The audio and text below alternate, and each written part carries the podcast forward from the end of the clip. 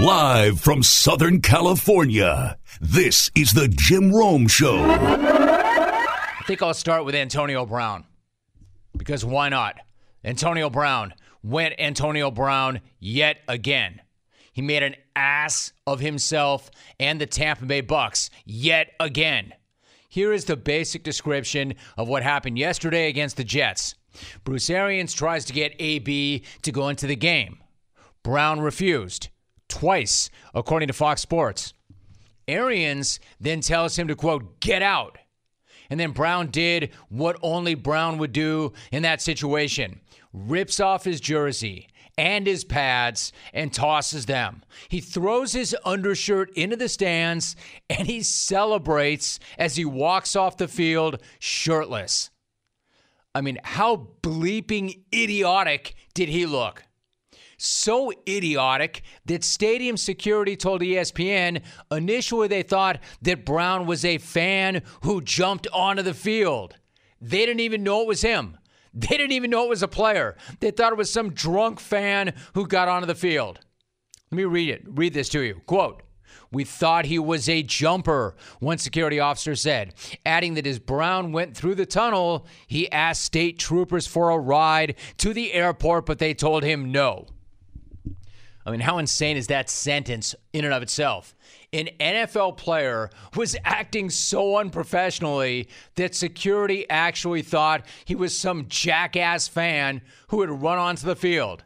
And then as he's coming off the field, he's waving to the crowd, trying to pump everybody up, but at the same time, asks a state trooper for a ride to the airport. Hey, yo, yo, it's me, the shirtless guy that you thought was a moron fan.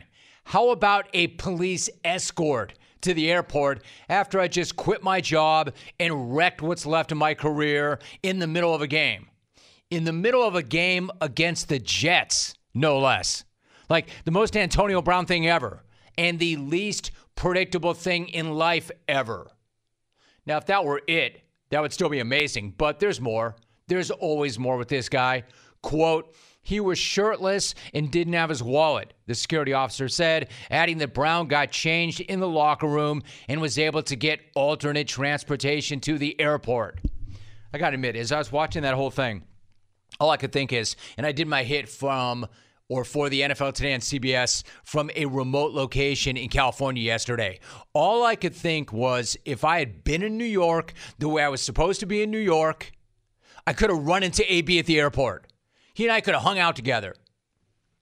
So, yes, he did appear to get alternate transportation to the airport because there were pics of him waiting for a ride and then video surfaced apparently of him in the back of an Uber or a Lyft or something like that. So, why did this happen? It's a reasonable question, and here is a reasonable answer for you. Who the hell cares? Who cares? And who the hell is surprised? And if the Bucs say they're surprised, they're either liars or they are the dumbest organization ever because this is who this guy is and this is what this guy does and everybody knew it. And it wasn't a question of if, it was a matter of when. And there it is, right on cue. Dude torches another bridge and probably what was left of his NFL career. Of course, he thinks it was not his fault. Nothing ever is. He'd have you believe that the reason he did not re enter the game was because he couldn't because of that jacked up ankle. Yeah, I guess. Maybe except he didn't seem to have any issues as he ripped off his pads and danced right through the end zone into the tunnel as he quit on all the dopes in that organization who actually believed that this day would never come. Did that guy look like he couldn't re enter the game as he was dancing through the end zone into the tunnel? I mean, I'm no doctor and I can't really tell from this far away, but he looked fine to me. And let me tell you something. Bruce Arians did not cut Antonio Brown. Let me repeat that. Arians did not cut Antonio Brown. Brown quit on Arians and the team. The only reason he's not a buck right now is because he doesn't want to be a buck. Because they proved that they were willing to tolerate pretty much anything this guy did. Honestly, I'm shocked they're not going to just run this guy right back out there next week. I mean, seriously, how different is this from anything he's done in the past. Really, how is this different? Literally everybody in this process, Arians, Brady, the organization, everybody looks terrible because there's no way they can say that they didn't see this coming. There's no way they could say they did not know this was going to happen when they signed him because that's exactly what they signed up for. And of course, that's the end of his time with the Bucs. But again, I want to be very clear about this. Zero credit to Tampa Bay for saying that after he quit in a game and he walked off the field shirtless and he got a ride to the airport. Zero credit zero to Bruce Arians, who I've always liked, but zero credit to him for saying, quote, he's no longer a buck after the game. Arians did not go all badass and fire Brown. Brown quit. It's like that disgruntled employee screams, You can't fire me, I quit. Question. exactly what the hell was this guy so upset about this time? He had more than 100 yards receiving the week prior. He got a ring. He had a look at another ring. So, what was so bad that this guy had to quit in the middle of a game? Against the Jets, no less. Again, they did not fire him, he quit because Tampa Bay was fine with everything else. They knew about everything else that we know about, and they probably knew some stuff that we don't know about, and they were fine with everything he had done before he got to Tampa Bay. They were fine with him submitting a fake Vax card and potentially putting countless people in danger. Man, they were fine with all of it. Remember when Bruce Arians said last year that if Brown, quote, screws up one time, he's gone? Yeah, obviously that wasn't true at all. And he told everybody that when he was asked about the possibility of being criticized for being a hypocrite, and Arian said, quote, I could give a bleep what they think. End of quote. Man, that is the truth, isn't it? Arians, the Bucs, everybody involved could give a bleep what we all think. Not only that, but only a few days ago, Arians was telling Peter King that Brown had been, quote, a model citizen, end quote and that there was, quote, a new history, end quote. Yeah, I guess, except for that little thing about the fake Vax card. Aside from that t- time that he blatantly lied to his team, his teammates, the coaches, everybody in the facility, and he made a fool out of the head coach. Yeah, other than all of that, he's been a model citizen. So again, zero credit to Arians for saying that Brown is no longer a buck because at the rate things have gone with Brown and the Bucs, I'm actually surprised that he's not suiting up for them on Sunday. Like again, how is this worse than the allegation of sexual assault, the burglary charges, the fake Vax card, everything else he's done? How is this worse than all of that? You've tolerated pretty much everything else up to this point, so don't pretend now that you've got a conscience or integrity or a spine. And just so we're clear, zero credit to Tom Brady for getting up there yesterday and telling everybody you really should have compassion for Brown. Look, I know Brown is Brady's guy. I know he brought Brown to New England and had him stay in his house, allegedly, despite Brown's horrible track record. And then after the Patriots gave up on him because he made threats to an accuser that could be qualified as, quote, intimidating Brady brought him to Tampa Bay too and had him stay with him again. And I'm sure Brown wouldn't have come back from that fake Vax card if Brady did not want him back. In other words, Tom Brady is all in on Antonio Brown, and so is Bruce Arians, and so are the Bucs. So none of them get to say, "Oh, we've never seen anything like this," and just move on. At least they shouldn't. Brady Arians, the organization, they owe everybody a little more accountability than just saying he's not a member of the team. I don't want to talk about it and be compassionate towards this guy. Man, there's got to be some ownership here, right? There needs to be an acknowledgement that Brady and Arians and the whole organization screwed up. You can't just put this off on Brown having a bad day or being a troubled guy. What happened yesterday with Brown is in no way surprising and in no way out of character. Arians, Brady, and the Bucs put their reputations on the line for this guy, and they need to own the fact that they got burned and they look like idiots. Man, I would love to say this is the end of Brown's career because I would love to never have to talk about this guy ever again. Except I'm not sure it is.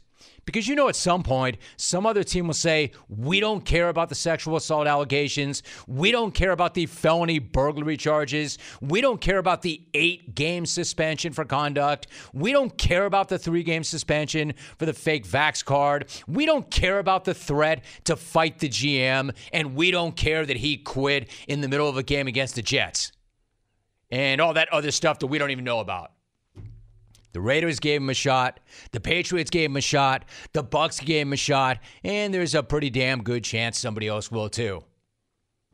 Trust me, they'll all forget about all of this and say that everybody deserves a 15th chance. And he'll get it with somebody. And then they'll say the same thing. He's a model citizen. It's a new history. And then something like this will happen. And then that team will be pretend to be all shocked and surprised by it. And then we'll just repeat the entire thing all over again. Like Antonio Brown looks like an ass, but the Bucs look even worse. He is no longer a buck. All right. That's the end of the story. Let's talk about the guys that went out there and won the game. Not good enough, Bruce. Not good enough. Honestly, not good enough. And now a message from Discover about rewards. If you're a loyal credit card customer, you should be rewarded for your loyalty, preferably with something that's useful, like cash back match, for instance. Discover matches all the cash back that you have earned at the end of your first year. Finally, rewards that make sense. Discover.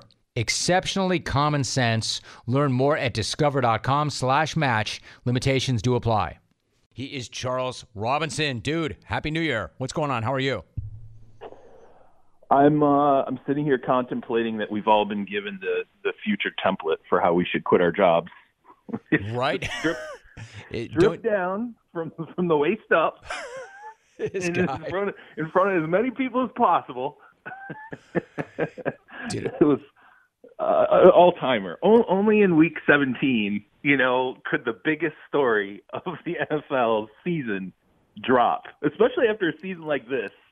This is like the single biggest moment where uh, it, it's just everyone I think was slack jawed seeing that yesterday. I, I, so love this. Like, I don't even need to bring it up. You can go right into it. He has given us the playbook on how to quit and wreck what's left of our career, allegedly. So, like, when you're connecting with people around the league as that's going down, what were you hearing from them?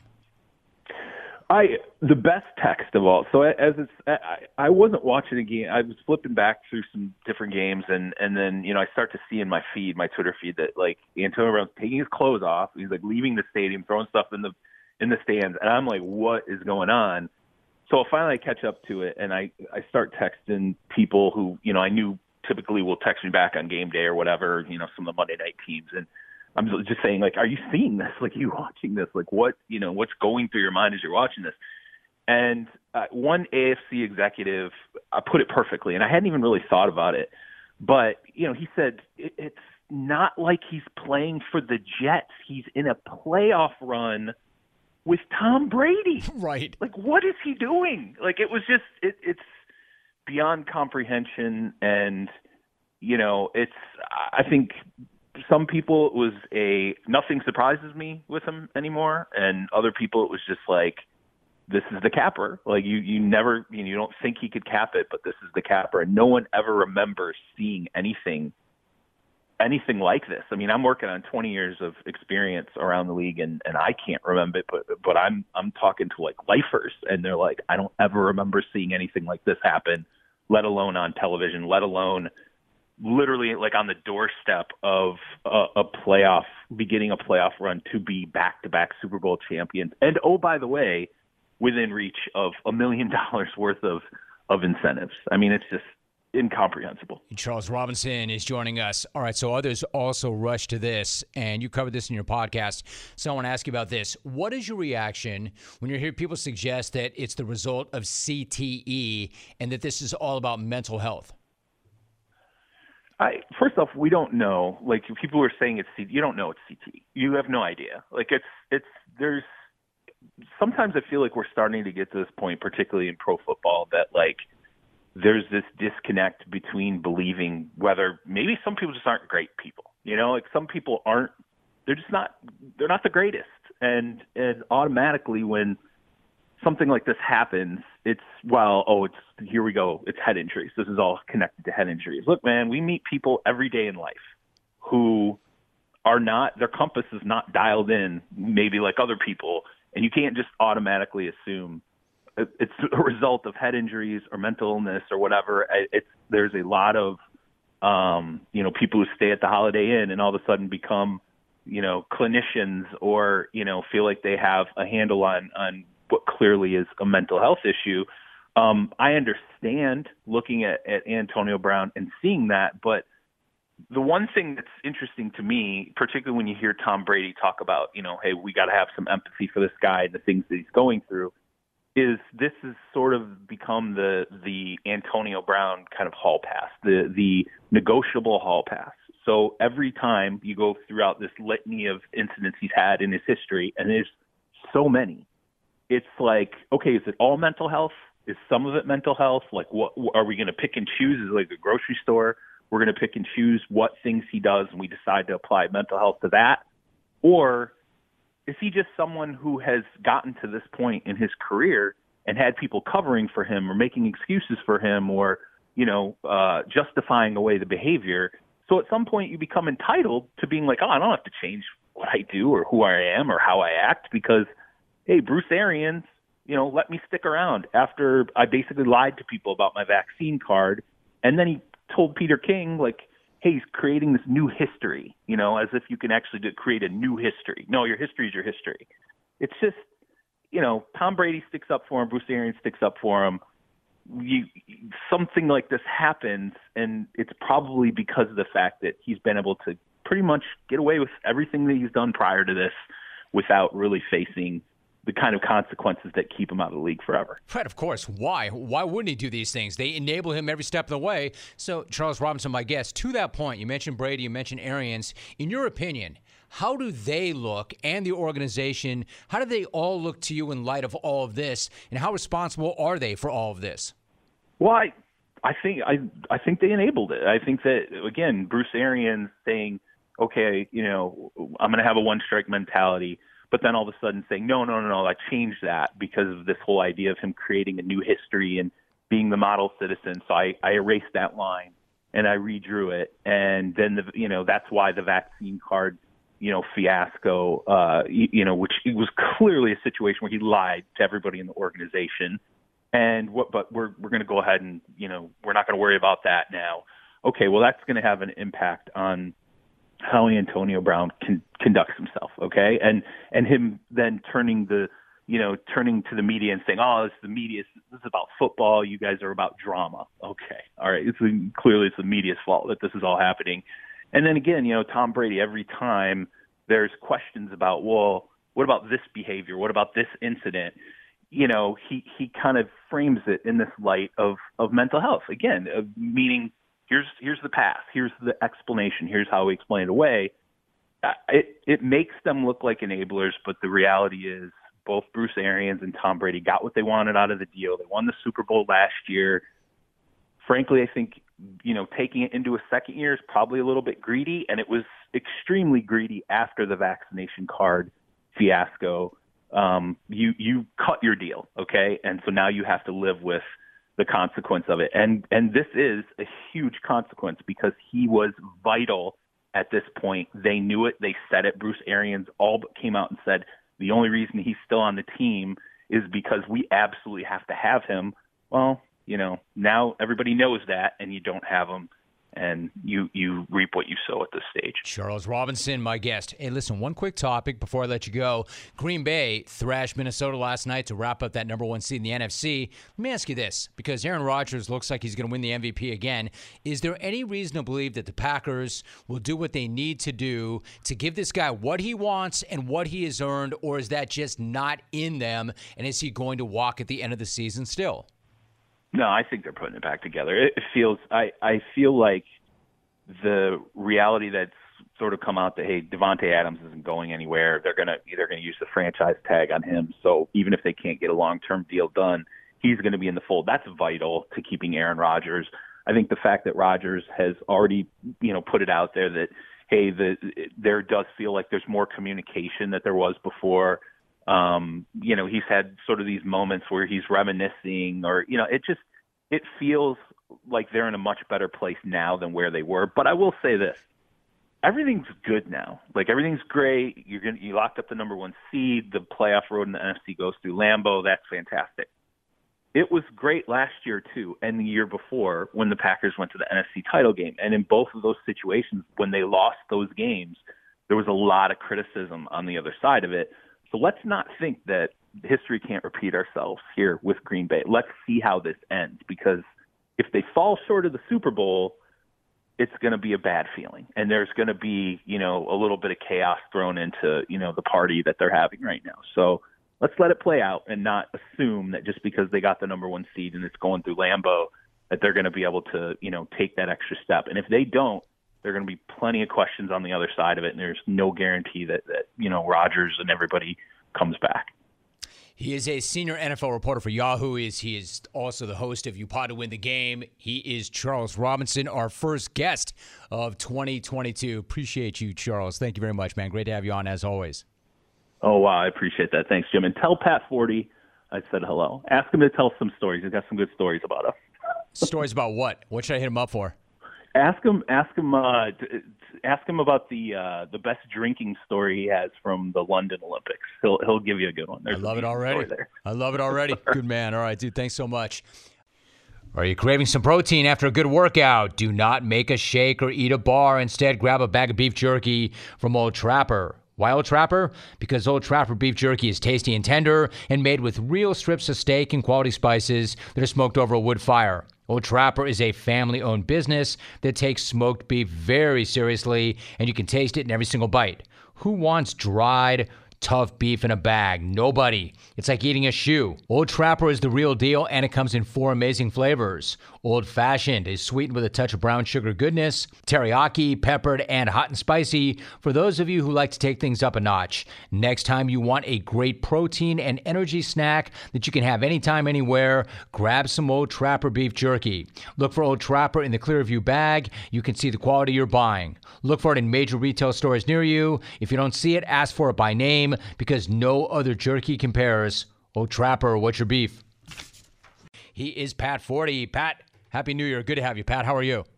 Hey, I'm good, Jim. Good to be on with you. It's good to have you, Pat. Sincerely. Now, I could not wait to get to the college football playoff with you. However, our guy, Charles Robinson, came on in hour number one. He knew you were coming on this hour, and I want you to listen, Pat, to what he said to me as I thanked him for coming on the program. Check this out, Pat. Thanks, Jim. And tell Pat Forde I said hello. Ask him to tell some stories. He's got some good stories about us. What should I hit him up for? ask him about the uh, the best drinking story he has from the London Olympics. He'll he'll give you a good one. There's I love it already. Hey Pat, so tell me the best drinking story, Pat, that you have from the London Olympics. It'd be great if Charles could actually keep his mouth shut on things like this, but uh, but since to, he can't. To, yeah, to, to, get to the point there, yes. Uh, the night of the opening ceremony, uh, we did not go to the opening ceremony. We instead thought that's that would be our first, uh, one night really before you just start working 16 hours a day to celebrate a little bit. And Dan Wetzel and myself uh, met Charles and our boss Johnny Ludden. We all worked at Yahoo at the time uh, at a sushi restaurant, and I think alarmed the patrons by going rather aggressively at. Uh, at a sushi restaurant in London. And at one point, there was a beer drinking contest between Dan and Charles, and I bet a lot of of London pounds on Dan and and got routed. Charles uh, put on an epic display of uh, of drinking that night, and we we were hurting the next day, all of us. That's for sure. All right, so I can appreciate that story, Pat. Those are four legends of this industry right here that you just mentioned. So I wish I'd been there for that. Thanks for sharing. Listen, if you and I, Pat, were to go back to before the start of the Georgia Michigan semifinal. Given how the Bulldogs have been beaten in the SEC championship game, what kind of a Georgia team were you expecting to see Friday night? Well, I, I, I was expecting to see a better team and one that would win, but boy, I, they were even more impressive uh, than, than I expected. You know, I thought that Michigan would have a real hard time running the ball against them, uh, and that that you know just that that Georgia matched up against Michigan a lot better than it did against Alabama. Uh, and I'd seen covered several Georgia games during the year. I knew they were better than they had played against Alabama, but what they did offensively was really impressive to me. I mean, Stetson Bennett was great. Threw the ball, uh, got it out quickly, got it out uh, to playmakers threw deep, and that was the best Stetson Bennett I'd seen after seeing one of the worst Stetson Bennett performances against Alabama. We're talking to Pat Forde. Listen, Pat, we know what Georgia is capable of. We know that's a good squad. But how do you explain Michigan looking so disorganized and getting dominated pretty much from the opening kickoff? You know uh, that that really surprised me. Is that that uh, whether it's just that beating Ohio State and beating Penn State and the, the teams that they did defeat just was not at the same level. That competition was not at the same level as Georgia. You know, I think Georgia and Alabama are way better than everybody else. Uh, I think that's been fairly clearly established now. And, you know, being able to run up and down the field against Ohio State doesn't mean you can do that against against a Georgia defense that just has, you know, NFL guys all over the field and especially in the front seven. So there was a talent difference. There was a physicality difference and there was a speed difference and I thought it was pretty glaring and and Michigan just didn't have a plan B but I kind of never did think they were going to have a plan B because they had been reliant on playing a certain way. So we're talking to Pat Forde. So Pat what that does of course that sets up a Georgia Alabama rematch next Monday night. If you're Kirby Smart, Pat, what are you focused on between now and Monday? You know, I think you just look back at what you did against Alabama and figure out what you could do better. And and I think it's relatively simple. Um, you can't just rely on uh, front four rush. You've got to you've got to bring pressure, and then you've just got to cover better on the back end. And while that they they're they're going to give up some big plays, I would think in the passing game, but not as many as they did last time. For one thing, John Metchie's injury makes Alabama easier to cover. You've got Jameson Williams and some other role players, but you don't have that second, you know, high speed vertical threat. Uh, and then you just you, you clean up a couple mistakes. If you go back and look, Georgia was winning 10-0 against Alabama and then just had a massive coverage bust that allowed Jameson Williams to go 66 yards for a touchdown. And after that, all of a sudden, the game just tilted. You don't have you take away a couple of those busts and I think Georgia has a chance of actually controlling the game. Okay, so I was going to say, Pat, I, I hear exactly what you're saying, and then especially the last part of that. I was going to say, in fact, I will say, are you at all surprised that Georgia right now is a field goal favorite?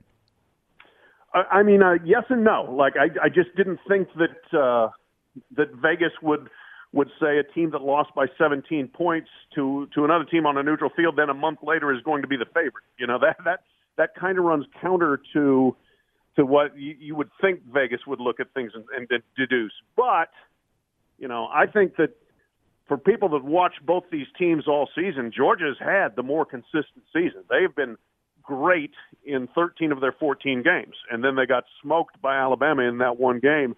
And I think basically the bet is Alabama cannot play that well and Georgia that poorly on the same field again a second time. We are talking to Pat Forde for a few more moments. So, Pat, it wasn't just that Georgia hammered Michigan, Alabama put that beating on Cincinnati, and that continues that ugly trend of blowouts in the college football playoff. Like, how big of a problem is it that the playoff consistently produces blowouts? I think it's a problem, no doubt about it. I mean, you know, when it's the centerpiece of the sport and the centerpiece of the sport is boring every time, I mean, that that doesn't help. I, I I'm not sure what you do about it. I mean, that's the thing. I I do think expanding the playoff, while it may not make for better semifinals, it makes for more compelling games that people sit down and say, I, I really want to watch that. Whether it's you know uh, first round games on campus sites in a 12 team playoff, and then quarterfinals uh, in bowl games and semifinals in bowl games. I, I just think you're going to get more games that matter. You're going to have fewer players opting out. You're going to have more competitive games. You're going to have, you know, kind of the spectacle or what have you of, you know, Ohio State hosting Florida per se on, you know, in a December game when it's 30 degrees in Columbus that I think people would enjoy seeing. You could see a Cincinnati having a heavyweight come into Nippert Stadium. Uh, but I, I don't know whether right now you can do much about making the semifinals better. As long as Nick Saban's at Alabama, and then you know whether it's whether it's Georgia, whether it's Ohio State, whether it's Clemson, the other team has been way better than who they have played as well. Right. Pat Forde joining us. And to that point, Pat, before you go, you've got a piece up right now on SI.com about the bowl games and the conversation surrounding bowl games and part of what we just talked about. I want to ask you this. For a good chunk of Saturday, there was a lot of discussion about Kirk Herbstreit saying, quote, I think this era of player just doesn't love football, end of quote. Hey, Pat, in your opinion, if a player opts out of a bowl game, is that proof that they don't love football? No, I don't think it is. And you know, I, I like Kirk a great deal, and I think he's done a great service in general. You know, in his job for college football. I don't want to, you know, turn this into too much of a Kirk bashing thing, but I disagree with that statement for sure. Uh, you know, I mean, there's been plenty of guys who love football a lot who decided, you know what, this game doesn't matter that much. And I've seen what happened to Jaylon Smith at Notre Dame and Jake Butt at Michigan, where you have a major injury that affects your pro future, and you say, you know what, I, I just it's not in my best interest to play this game, and and th- that doesn't mean they don't love football. I, I I just think that that's too easy to say and unfair to too many players who have you know worked very hard and put on great performances for the entirety of their college career, and they get to the end and say if if if the powers that be don't care about these games, why am I supposed to?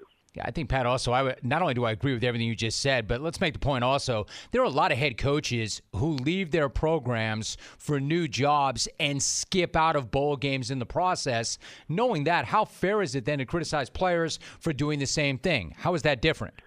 Well, that's the thing. I think the message has been very clear to the players that that the system doesn't care about them. That college coaches you know, when they change jobs, like, well, I got to go. Well, why? You've got a bowl game coming up. Well, I got a recruiting class. You know, it's like, so clearly the bowl game doesn't matter to them. It doesn't matter to the schools that make the changes, uh, you know, that are firing coaches in October and November and then bringing in other coaches. Like they have the, they're the ones that established the model of tossing away the season, so to speak. Uh, and then the players are looking and saying, well, if it doesn't matter to them, why am I supposed to be the one then that puts it on the line and possibly gets has a major injury when the game doesn't really matter that much? No doubt. He is a senior writer for Sports Illustrated, co host of the College Football Inquirer podcast, and he's got a ton of good stories. Pat, great to have you back. Thanks so much. Happy New Year. Good to talk to you as always. Same to you, Jim. Thanks very much. Let me take a moment and talk to you about WynnBET the latest and greatest sports betting app on the market. The same five star hotel service that you know and love is now in the digital betting space, providing an elite sports book and digital casino app. Whether you're playing money lines for NFL Week 18, totals for college football bowl season, or both, WynnBET has you covered. Looking for other sports? WynnBET has those too. It's all right there for your WynnBET app. And WynnBET is also fully integrated with Wynn Rewards. That means by playing WynnBET, you can accrue points to earn free credit in app and comp dollars towards perks at Wynn Resorts. Discounted hotel stays, priority dining and entertainment, free merch. It really is the best loyalty program in the industry. Call it a win win. Whether playing from your phone or your computer, you've absolutely got to sign up for WynnBET ASAP. Bet with the best. Get into the game. Terms and conditions at wynnbet.com. You do have to be 21 or older and present in the state where playthrough winbet is available. If you or somebody you know has a gambling problem, call 1 800 522 4700. So, why don't we start with something kind of upbeat, something kind of fun? A referee. Yeah, I know. I mean, that sounds counterintuitive. What is less fun than talking about the referees? What's less upbeat than talking about how much the referees suck? I mean, I get that. I know that. However, if you know the ref that I'm talking about, you know what's coming next. And if you don't know, you're about to know. I want to talk for a minute about Shawn Smith. Now, normally, and I always say this, if I know a referee's name or an umpire's name, that's not a good thing. You don't ever want to know their names. If you know their names, it's because something bad happened, except in the case of Smith. If we know his name, it's because it's a good thing. Because this legend went viral in the second quarter as he was getting set to announce a penalty. Hey, hey, hey! Pass interference. Defense number 40. Now, I'm not even sure what's better. I'm not sure what's better. The ref starting his call with, hey, hey, hey, hey, hey, hey. or the crowd answering back. what an amazing referee moment. Call it a tie. We should actually call it a new rule. Starting right now, I want all officials to break out with the Kawhi Leonard, hey, hey, hey, before they make any announcement. Hey, hey, hey. hey, hey, hey. Do that. And the fans can't help but love every bad call you make. You could eject their quarterback, but if you start it with, hey, hey, hey, hey, they'd probably still be cool with it. I mean, the thing is, NFL refs have had a horrible year, and I've cracked them plenty, and they have deserved every single bit of it. But Shawn Smith may have just redeemed the entire profession yesterday. Hey, hey, hey. And speaking of redeeming a profession, how about a shout out to Mike Zimmer? Hey, Zim. Hey, hey, hey. Hey, hey, hey. The Vikings coach just endured a brutal night, losing 37 to 10 in Green Bay in one degree wind chill. This is why you saw me send pics of Mexico and not northern Wisconsin. I had a choice. I own a home in northern Wisconsin. It would have been a hell of a lot cheaper to go there. Or I could go rent some space in Mexico this time of year. Seeing how things looked at Green Bay, I think I did the right thing. As Zim. Anyway, he goes into a must win game. Zimmer goes into a must win game without his starting quarterback due to COVID. In other words, the very thing that Mike Zimmer had been fearing most since August when Kirk Cousins said that he would not get vaccinated happened. The worst thing being that the quarterback would not be available in part because he did not get vaccinated when the team could least afford that happening. I know that people who are vaxxed have tested positive. I understand this. However, you've got the quarterback, and he decided not to, and that was the fear. Man, we're going to need this guy. At some point, we're going to really need this guy in a big game and something bad's going to happen. And it did. So instead of having their alleged franchise quarterback for a must win game, instead, they had Sean Mannion. And no disrespect to Sean Mannion, which means Sean Mannion is about to get disrespected. But nobody anywhere is looking for Sean Mannion to lead a team to a critical win on the road at Lambeau late in the season. Not even Sean Mannion. Not even Sean Mannion's family. Nobody. Nobody was looking for that to happen. And it didn't. And it wasn't close. And now it's pretty clear that Mike Zimmer is not looking to see Kellen Mond in a now meaningless game against Chicago. Because after last night's game, Zimmer was asked about the rookie, and he dropped one of the colder lines that you're ever going to hear. Do you think you want to get a look at Mond next week? Not particularly. I see him every day. Damn, that was cold. That was colder than the temps in Green Bay last night. Do you want to get a look at Mond next week? Not particularly. Not particularly.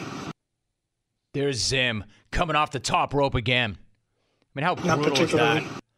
Damn, that's brutal. How's that taste, Kellen? And wait, there's more because when Zimmer was asked to follow up on why he didn't want to get a look at him, he responded, as you heard, I see him every day. I see him every day. Boom. Have some more. Kellen Mond. I see him every day.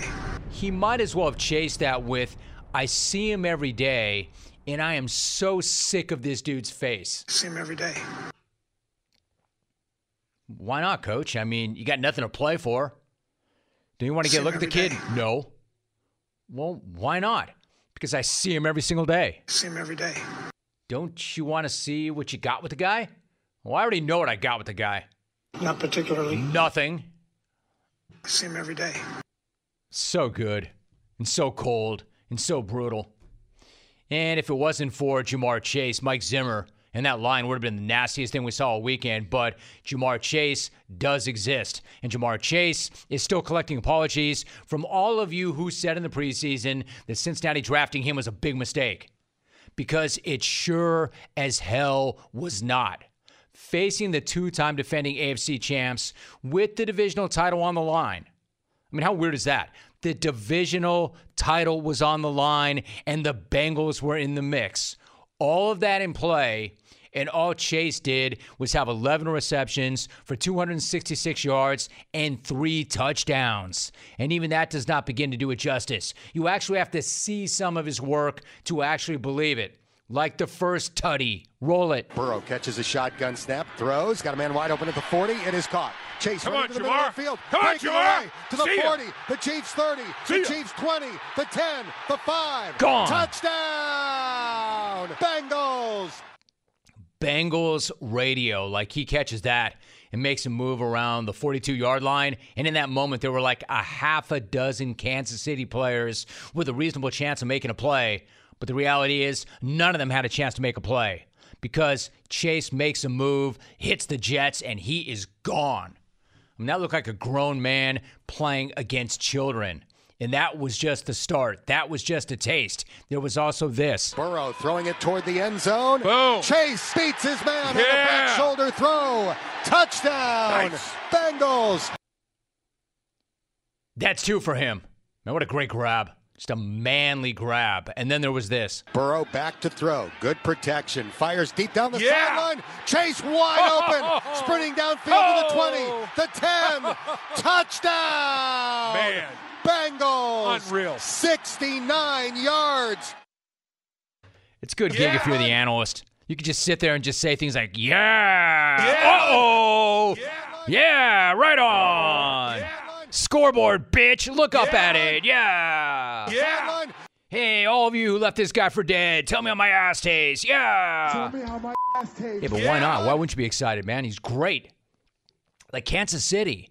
Kansas City had been playing so much better defensively the last several weeks. So you can't hang that on them in that regard. You can't say they're a bad defensive team. They had been a much better defensive team. In fact, I could even argue one of the better defensive teams in the league the last several weeks, and they could not do a damn thing about Ja'Marr Chase and because of what he did. And then the absolute brass set on Zac Taylor to go for it on fourth and goal from the one with less than a minute to go in a tie game. Do you believe this guy went for it? Here they go. They go for him. Fourth and goal. Burrow. First option not there. Gives it up to Mixon.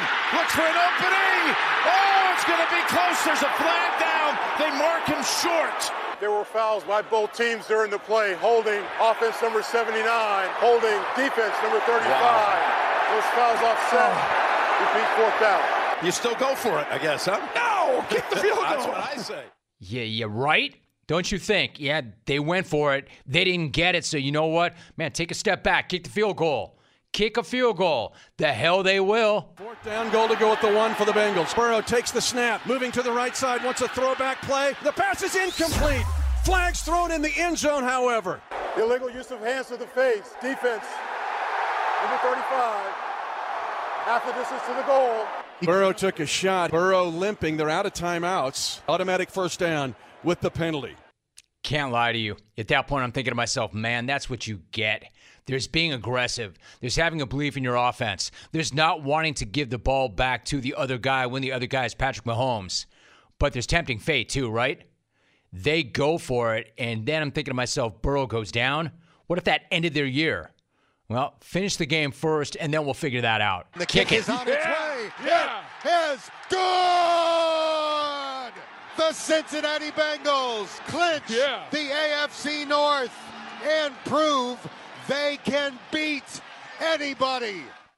I agree with that. And come to find out, it looks like Burrow's going to be fine, so it's okay.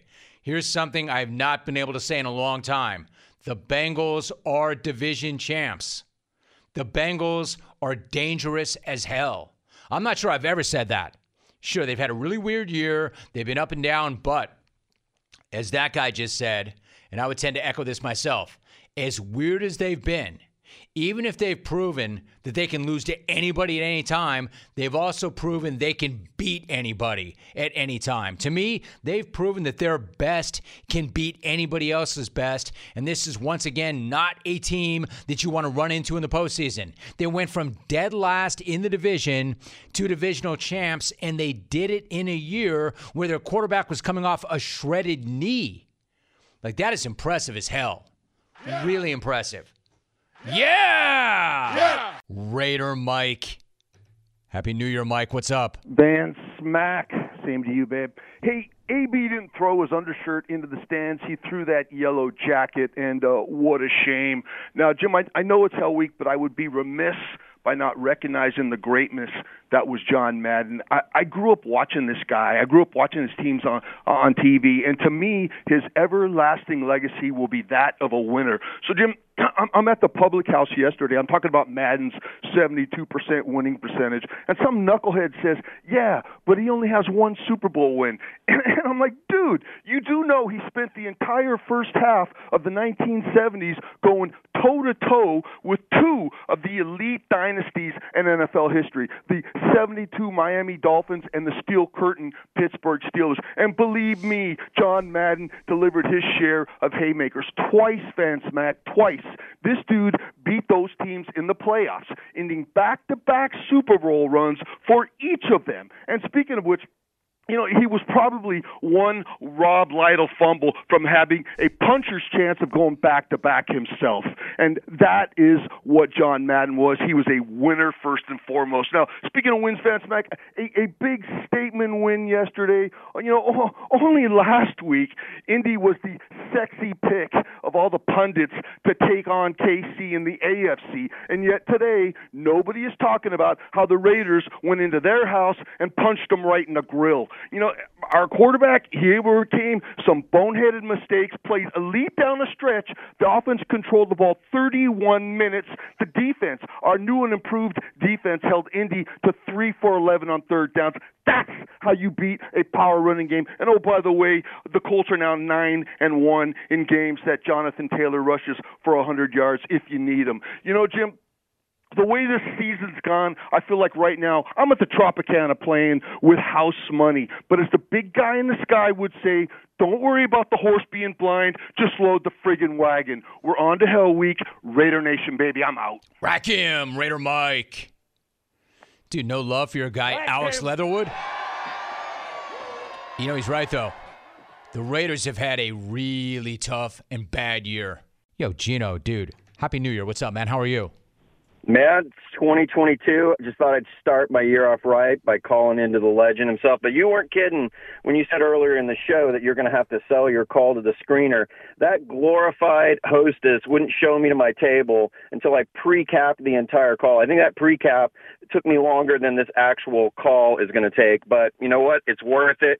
Get to talk to Romy in 2022. Much like Tom Brady, Romy, you're a legend. You're still on top of your game, and I never, ever get tired of listening to you. But I cannot say the same for Tom Brady because I am sick of listening to TB12 go nuke with all of his platitudes on AB, with his endless stream of garbage about how, oh, you got to show some love to AB. We need to understand him. We He's got some issues and we just need to be there for him. No. Hey, Tom, I am not buying what you're selling, my friend. You know, Lazard said that he caught the 443rd touchdown from Rodgers, but I caught the 443rd worthless platitude from you after the game. Lazard said he had to sit down and do some self reflection after that catch. Yeah, me too. I reflect on how much of my time you have wasted having to listen to your endless rationalizations. You know what?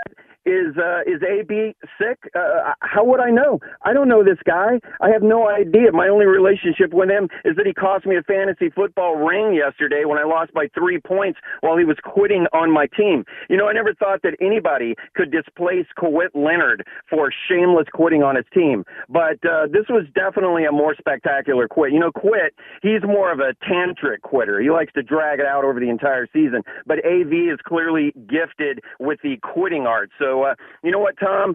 Uh, I don't know what why you're trying to be so slick about what the truth really is, and that is so obvious, which is that you put up with AB because it was good for Team Terrific until it wasn't.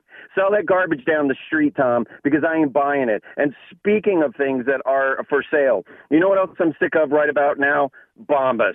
Bombas socks. That's right. Filling my email with passive aggressive requests to give them a review. Gino, will you please give us a review on those socks that you bought? No. No. What's in it for me, Bombas? Here was the agreement. I give you X amount of dollars. You send me and apparently some homeless guy a pair of socks. Yes, They were comfy. In fact, they did arrive on time. No, the size chart was way off. But I will not give you a review that was not in the deal. What's in it for me? All of you worthless companies, quit filling up my email box with requests for reviews. They're not coming. Romy, looking forward to 2022 in the jungle. Stay strong and eat kids. My man Gino, Studio City, Beaks. What's going on, Beaks? How are you? Happy New Year. Brother. Uh, Happy New Year. Uh, good to hear you back. Um, haven't been able to listen to the show for for a bit, but uh, doing all right here. But hey, I was I was sitting here listening to the end of the show, and uh, I didn't hear Raider Mike's take on on Madden.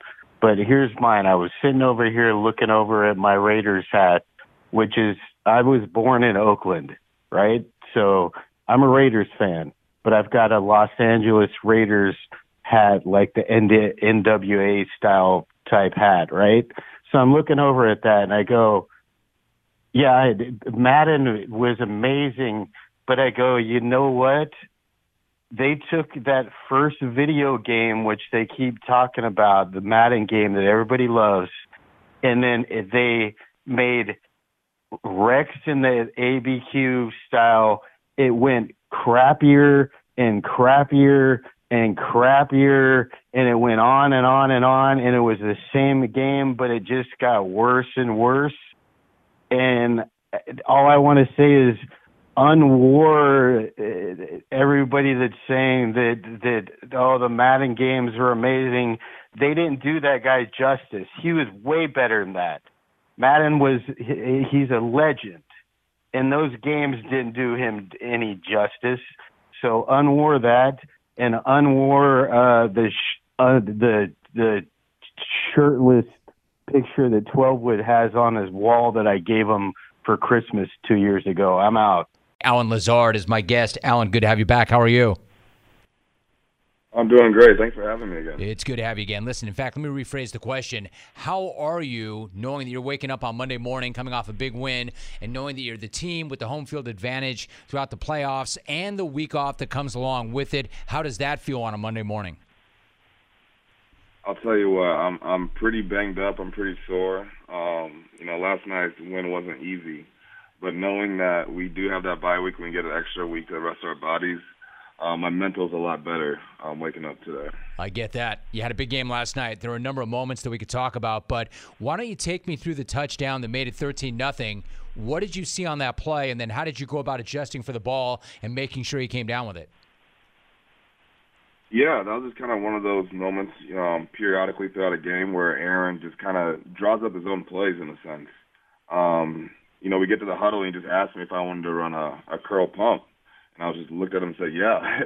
and we kind of ran a play where, you know, it wasn't necessarily a play that we practiced, uh, a play that we scripted, not really in our playbook, so to speak, as like a, a formidable play, but you know, obviously something we can run when you have 12 back there. And um, I think he did a great job. He, he put a, a great amount of air on it for be, to be able to get um, in a good position, to be able to go high point it, and uh, be able to make a good play. Allen Lazard is my guest. Speaking of 12, last week against Cleveland, you caught the 443rd touchdown pass of his career, which set the franchise record. Rodgers was talking about what it meant to him to get that record on a double stick, and he felt like you were going to win before the snap. You had a great line after the game saying, quote, my reaction was just like, oh, bleep, I caught it, end of quote. So what do you remember about that particular play, and what's it mean to you to be a part of history like that? Oh, it's an incredible feeling. You know, more so just from at, at that after that caught the pass and got to the sideline. I just kind of reflected on my journey. You know, just of being a part of history now. Um, you know, it seemed like it was just yesterday when I was on the sideline and he was screaming for 13 to get in the game. You know, I was able to make that big play on Monday night a few years ago, and you know now I'm able to help him out. Um, so for me, it was kind of like a, a, a moment of full circle, and I just had a lot of gratitude and just uh, a lot of thanks for um, where I'm at, and you know, obviously ha- having him as a quarterback, but even more important as a friend. Allen Lazard is my guest. You know, speaking of journey, you and I have talked in the past about your journey coming out of college, your time in Jacksonville, and now you're establishing yourself with the Packers. You have a brand and an approach called At the Top. Can you lay that out for me? What is ATT all about? At the top is it's not a destination. It's not an accomplishment. It's not a place. It's just you know the mindset that you're gonna wake up and be the best version of yourself every single day. Um, my best friend and I, back in high school, um, we kind of developed this mindset, and you know we kind of just ran with it. We always said it to each other to kind of you know keep ourselves motivated and keep ourselves you know ambitious for our goals. And you know, last year, we during the pandemic and everything, we kind of sat down and decided that we really wanted to, to take what we've used in our life to help us get to places that we want to go, and just kind of spread the word to other people, and um, you know be able to sh- um, share it that way. So this year, we decided to do a docu series that we're shooting with our brand and Fourth Floor Creatives, uh, Cincinnati, and um, we've done like a docu series this entire season of um, usually just the home games um, but just so you know, kind of things that we battle through behind the scenes and different adversities we go through throughout the season to still get to where we want to go. I love it. I love it. I'll tell you another guy who I know understands that. And I saw a photo of you and Marcedes Lewis celebrating together last night. I mean, I got to be honest. He is one of my favorite guys in the league. I've got so much respect and admiration for him. What is he like as a teammate and a person? The best. The best. You know, I think what everyone appreciates out of Sadie's is that he just keeps it real all the time. You know, he's going to tell it how it is, and you know he's about his business. And what you see on game day the same person you see um, Monday morning, you know, in the workout on the flush lift. So just his personality, his drive, and his leadership. You know, we re- we really go as a team for how he leads. Allen Lazard joining me for another moment or so. So it's the second straight year that you've clinched the best record in the NFC. In your opinion, and obviously you got a lot of work to do still yet, but how does this year's team compare to last year's team? Yeah, I mean, obviously we have a lot of the same guys and everything. Um, having 12 play at this um, ridiculous rate that he's doing right now is, is a huge plus. But I think it's just a, a contribution to the hard work that everyone in the building. You know, we come in and, and we all work, and um, you know, I think we're really about our business, and we know how to not not be complacent. And I think that's the biggest thing is, um, especially in this league of just so much talented people, so many um, different great organizations that it takes every single day mindset, takes an at the top mindset to wake up and be the best version of yourself. And I think we've really adopted and, and established that culture here in Green Bay. So let me finally ask you this because during the broadcast last night, there was so much talk about how cold it was. I've been in that stadium in December and I had never experienced anything like that before. What's that like for you as a receiver? I mean, are you used to it and can you block that out or can you never ever really get used to that temperature? Yeah, I think below, you know, below 32, below below like 20 to 40 is, you know, probably the sweet spot. That's like my favorite temperature to play at, but below 20 it's pretty much the same thing, you know, unless thankfully there wasn't um too high of winds. Obviously that plays a huge factor into it as well, but um, you know, I think for us it's like it's a mindset. You know, it's it's a mental tactic, especially against the defense, of knowing that we're physically whooping you on the field, and you can see that we're not even phased by the weather and the different um, elements that are contributing to the game. So I think you know that's something that um, James Jones, Jordy Nelson, those guys, I think established some time ago, and Davante's really established it in our room of just like not wearing sleeves. And I think that just adding that to the mental part of the game helps us get a huge advantage. He had six receptions, 72 yards, and a big touchdown in last night's win over Minnesota. And now they've got the number one seed in the NFC. Green Bay 13 and 3. Allen Lazard, my guest. Allen, I appreciate you. Great to have you back on the show. Thanks so much for doing it. Yes, all love, Jim. Good night now.